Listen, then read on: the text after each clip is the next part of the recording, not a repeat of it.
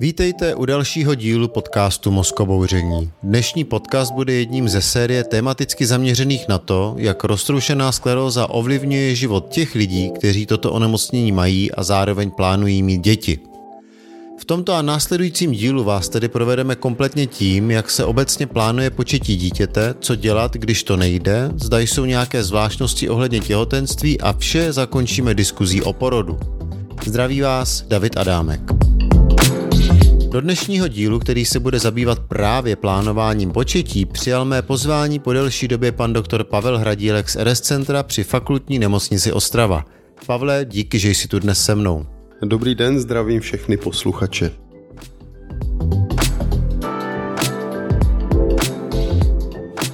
Na úvod jen zmíním, že dnes se budeme bavit o citlivé záležitosti, jakou plánování těhotenství je. V žádném případě nemá tento díl za cíl nahradit konzultaci pacienta se svým ošetřujícím lékařem, protože každý pacient je jiný a jeho stav může vyžadovat trošku jiný přístup. V tomto díle se tedy pokoušíme schrnout, jakým způsobem se obecně k této problematice přistupuje ve vysoce specializovaných centrech léčby roztroušené sklerózy a podělit se o mnohaleté zkušenosti lékaře, který se touto problematikou zabývá. Pokud tedy budete někdy tuto záležitost řešit, řiďte se doporučením svého ošetřujícího lékaře a buďte pokud možno otevření ve sdělování svých plánů. Pavle, roztroušená skleroza a těhotenství.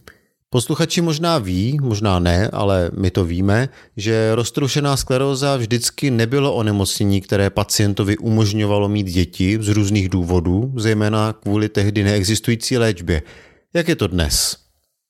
No, ono ta historie taková opravdu je, protože je známo obecně, že po porodu eh, docházelo a dochází k tomu a eh, můžou za to určité hormonální vlivy, protože tam dochází po porodu k velkým a poměrně bouřlivým změnám v hladinách různých hormonů, které taky ovlivňují určitou imunologickou situaci organismu, včetně centrálního nervového systému tak docházelo k tomu, že se e, u pacientek, které porodili v tom poporodním období častěji e, vyskytovaly ataky nemoci, případně častěji se ta nemoc zhoršila.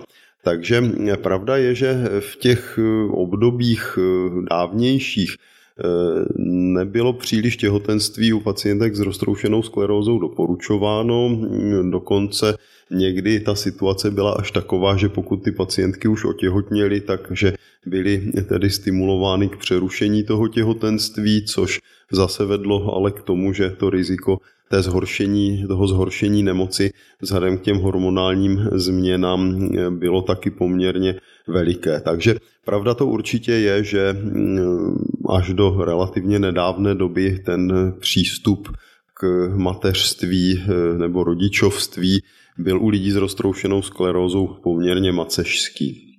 Dnes už to ale možné je. Je to díky moderní léčbě nebo lepšímu pochopení té nemoci? Je to díky obojímu.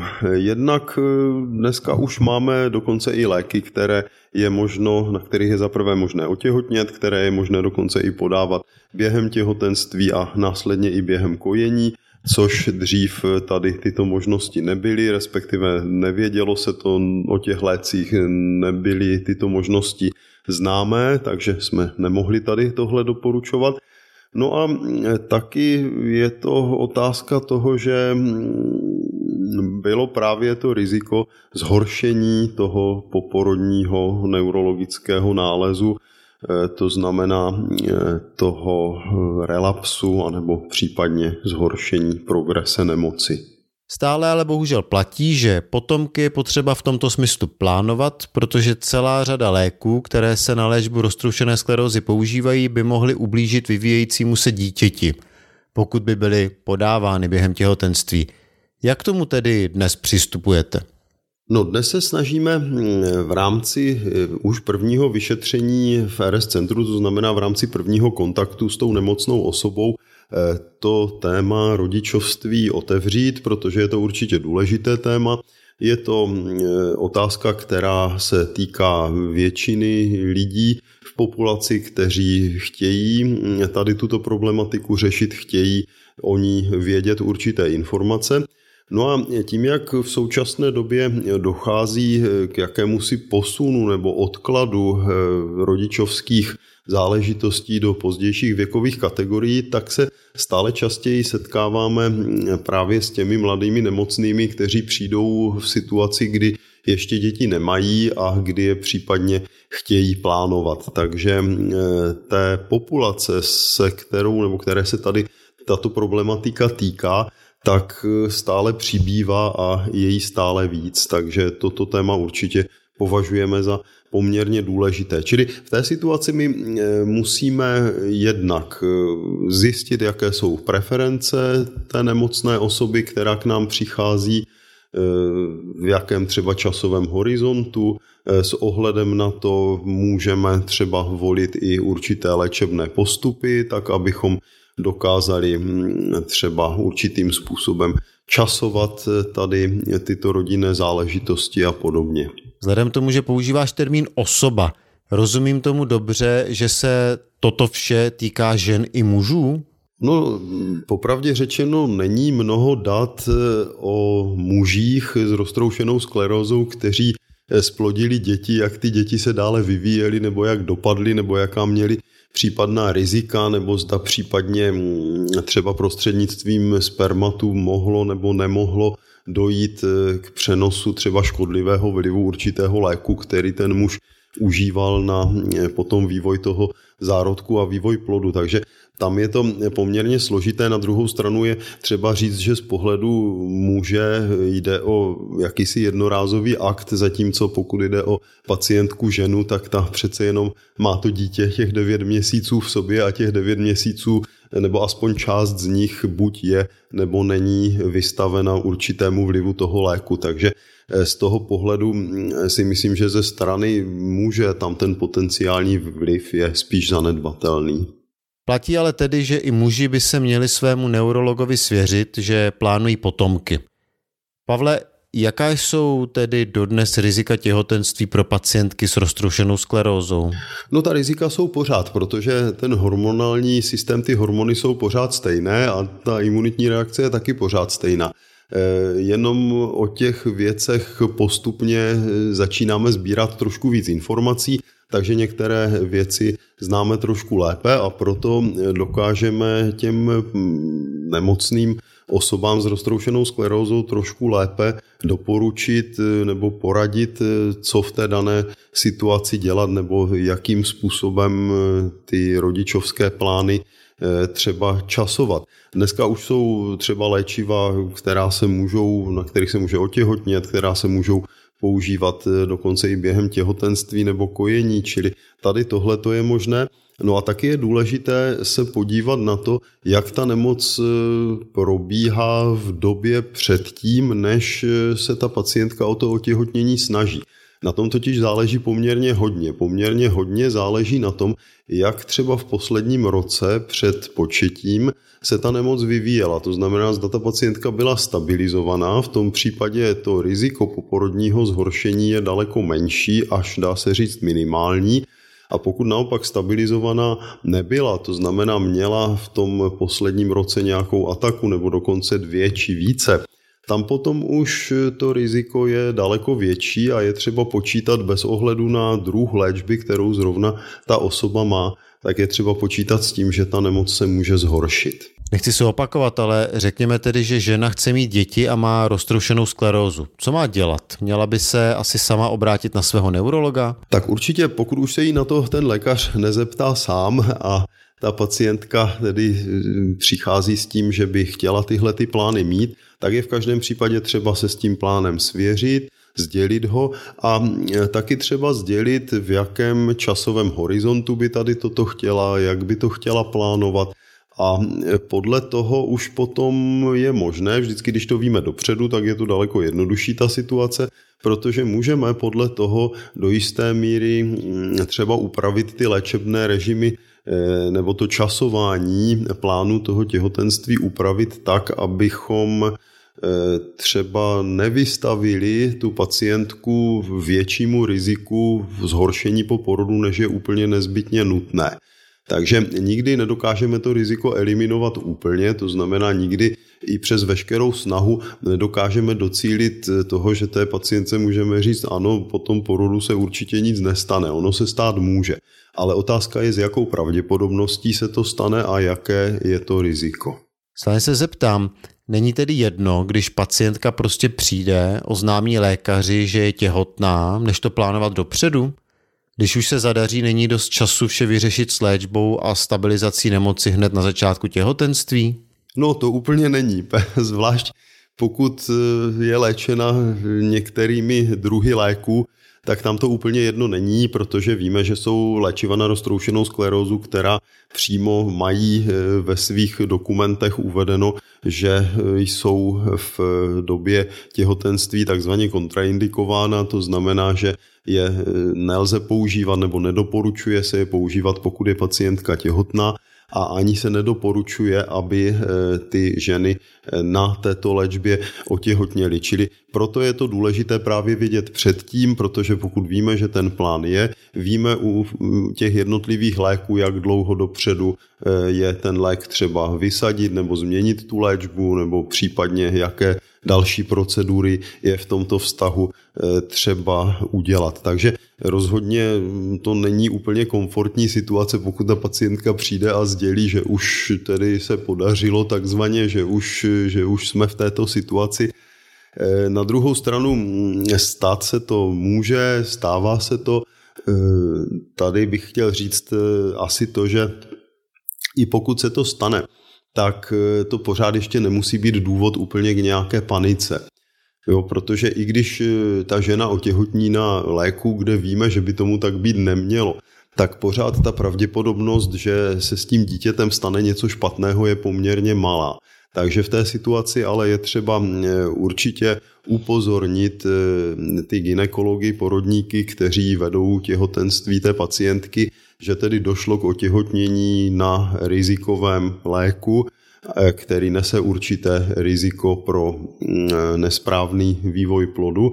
A tam potom eh, ti ginekologové mají možnosti vyšetření třeba plodové vody, cytogenetického vyšetření a tak dále, kde potom můžou v určitých těch obdobích eh, zjistit případná rizika nebo případné Eh, rozvíjející se vady toho dítěte. Takže zdaleka to ještě neznamená úplně nutně, že se musí to dítě v tu situaci vyvíjet špatně a že je nezbytně nutné třeba to těhotenství ukončit. Takhle to určitě nestojí.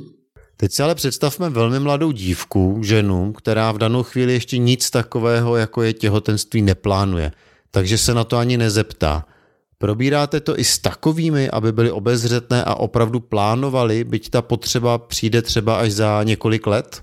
Určitě jim to doporučujeme, aspoň u nás v centru opravdu už při tom prvním kontaktu, a to i když ta pacientka je třeba velmi mladá a třeba by ta, tyhle ty úvahy měla mít nebo chtěla mít třeba za 8, za 10 let, tak ale jí to raději řekneme už dopředu, aby o tom věděla, že určitá rizika existují, že je třeba udělat určitá opatření. No a postupem času, jak se její preference v téhle věci vyvinou, tak eh, je možné tu situaci eh, řešit a zvlášť u těch, které jsou léčeny třeba do jisté míry určitými rizikovými léky, které by mohly vývoj plodu nepříznivě ovlivnit, tak tam je s výhodou a taky to děláme to raději čas od času zopakovat, tady to doporučení, respektive varování, protože opakování je matka moudrosti a když uplyne pár let, tak se může stát, že už se to z té hlavy trošku vykouří, takže těchto informací nikdy není dost a jistě je dobré to čas od času osvěžit, aby ta žena věděla, že je třeba se tedy s tímhle plánem svěřit raději dřív. Stále tu mluvíme o plánování, ale co to znamená, pokud se ti žena svěří, že chce otěhotnět, za jak dlouho už může začít na celé záležitosti pracovat? Ono to velmi záleží eh, na těch věcech, co jsem říkal. To znamená na léčbě, kterou má a taky na tom, jak eh, se ta nemoc vyvíjela za to poslední období. Takže budou takové ženy, které, kterým klidně můžu říct, začněte dnes, ale pak budou takové, kterým třeba řekneme, že by bylo lepší udělat určitá opatření, chvíli třeba počkat, že třeba proběhla nějaká ataka té nemoci v nedávné době, že by to teď třeba nebylo úplně vhodné, že by bylo třeba lepší půl roku, rok vyčkat, až se nemoc trošku stabilizuje a podobně. Takže velice to záleží hlavně na tady těchto dvou faktorech. Druhá věc je, že ze statistik víme, že otěhotnět hned na poprvé je spíše výjimka. Jak s tímto faktem nakládáte? Žena nemůže být bez léčby navždy, na neštěstí. Ta situace není vždycky jednoduchá. Záleží zase samozřejmě od druhu léku, který ta pacientka v tu chvíli užívá. Čili buď budeme preferovat takový lék, na kterém ta pacientka může otěhotnět a tím pádem ho nemusíme nějakým způsobem přerušovat, anebo pokud to z nějakých důvodů není možné, tak budeme třeba mm, dávat léky, které mají, dejme tomu, méně časté dávkování, delší dobu, eh, kterou ten lék eh, tu účinnost udrží. Čili jsou určité hm, takové možnosti, které tady v tomto smyslu máme, čili vždycky se budeme snažit najít určitý kompromis v tom, abychom na jedné straně eh, zajistili to, aby ta pacientka byla pokrytá nějakou léčbou na tu roztroušenou sklerózu, která jí bude s aspoň určitou pravděpodobností udržovat aktivitu té nemoci na nízké úrovni ale zároveň, která jí umožní se třeba pokoušet několik cyklů za sebou eh, o to těhotenství, pokud se to úplně hned z počátku nedaří. Pavle, a co když se přesto přeze všechno stále nedaří? Jaké jsou možnosti? Možnosti eh, určitě jsou. Může se to stát, víme, že i ta roztroušená skleróza, jakkoliv se udává, že by neměla mít na plodnost nějaký velký vliv, tak přece jenom tam může k určitému oslabení takzvané té hypotalamo-hypofyzoovariální osy dojít, není to zcela vyloučeno a může se stát, že ze strany té pacientky může ta plodnost být do určité míry porušena, ale může být porušena i z jiných důvodů. To tím není úplně řečeno, že to musí být jenom tou nemocí. Takže občas řešíme i možnosti asistované reprodukce, zase je třeba říct, že i tuto proceduru je třeba plánovat na období stabilizace nemoci, to v každém případě. Stejně tak je mm, vždycky důležité, aby i léčba té pacientky v tu chvíli byla upravena tak, aby v době, kdy potom dochází třeba k transferu toho embrya, aby mm, nějakým způsobem nebyla ta nemoc eh, ve špatném stavu, aby třeba neprobíhala zrovna ataka, nebo aby zrovna v tu dobu, v ten den a tak dále, tam neprobíhala nějaká léčba, která by byla eh, v tomhle ohledu potenciálně škodlivá. Takže tady na toto všechno je třeba dát pozor.